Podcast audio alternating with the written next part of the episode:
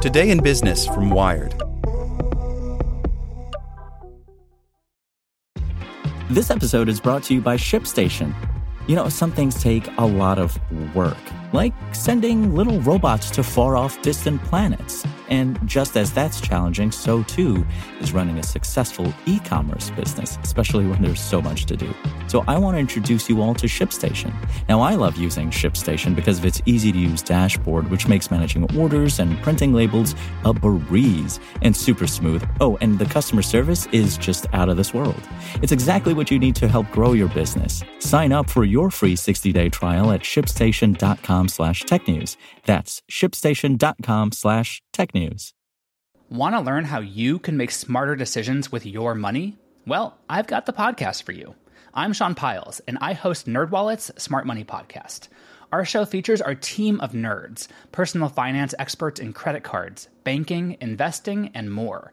And they'll help you make the most of your money while cutting through the clutter and misinformation in today's world of personal finance.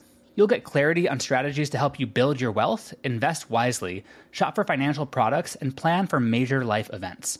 Listen to NerdWallet's Smart Money Podcast wherever you get your podcasts. Welcome to the spoken edition of Wired. When Wi Fi won't work, let sound carry your data by Klint Finley. If you've ever struggled to pair your phone with a Bluetooth speaker or set up a wireless printer, you know that it's often easier to connect to a server halfway around the world than to a gadget across the room.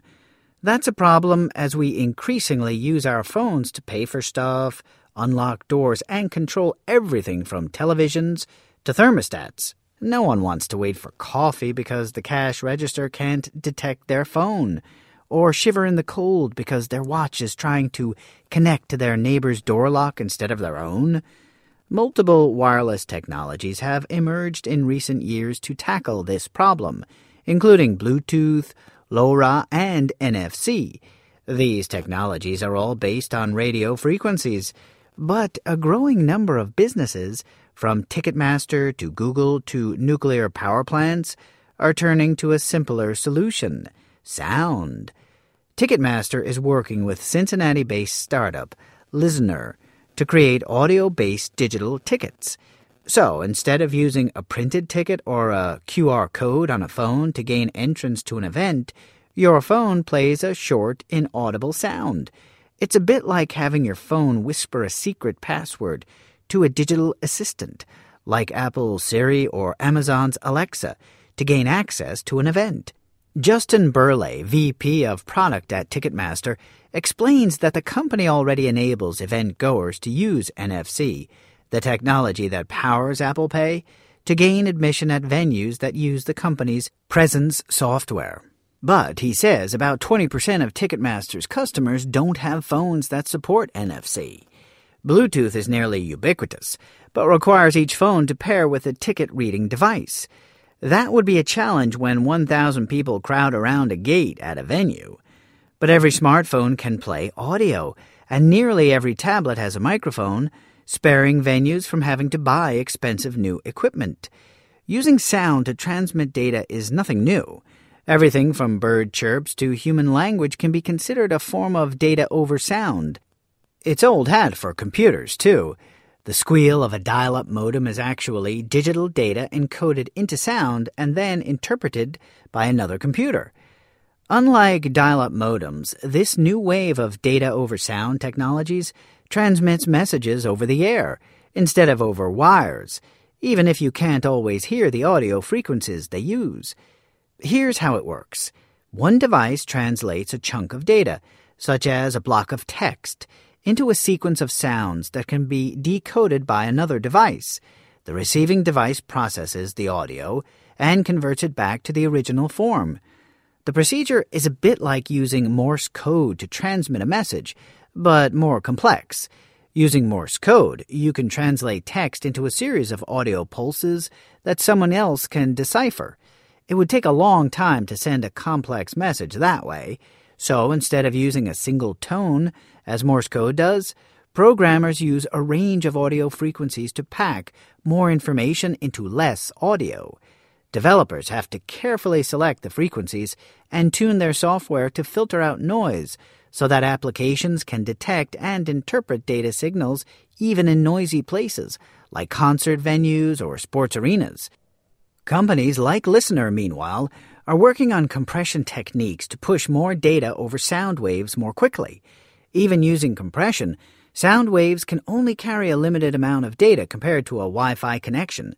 So today, developers use the technology primarily to transmit small files, such as a digital ticket Google uses audio technology to pair phones with its Chromecast video devices.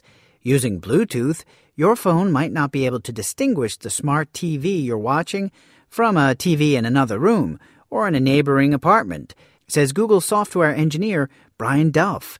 Using audio frequencies that won't pass through walls, Google offers this audio technology as part of Nearby, a software kit that helps Android developers add proximity based features to their apps. Using this technology, other hardware makers could use audio to pass an introductory message between your phone and another device, kicking off the digital handshake that pairs it with your phone before switching to a higher bandwidth radio based technology to stream media. Audio's ubiquity allows users to connect different types of devices without worrying about which technologies those gadgets support. For example, video game maker Activision Blizzard uses sound based technology developed by a UK company called Chirp to enable players of its game, Skylanders Imaginators, to move character data between a mobile app and a video game console like a PlayStation or Xbox.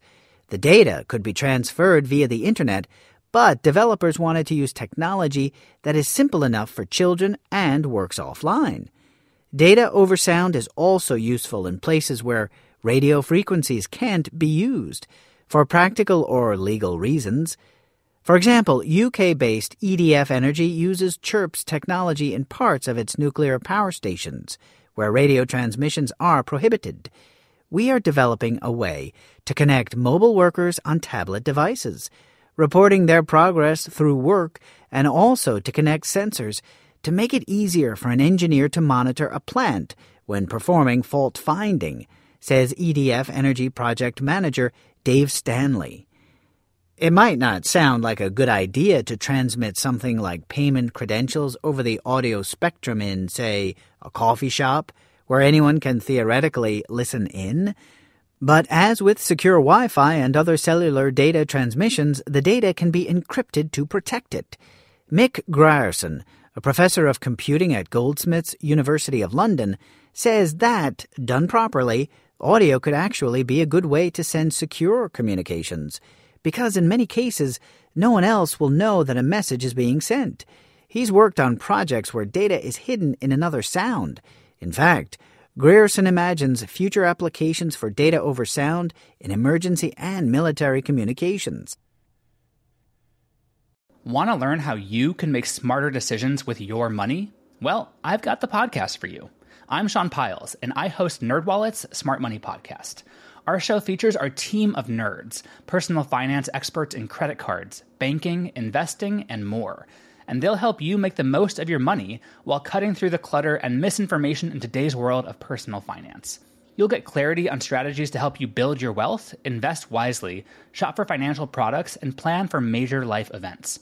Listen to NerdWallet's Smart Money Podcast wherever you get your podcasts.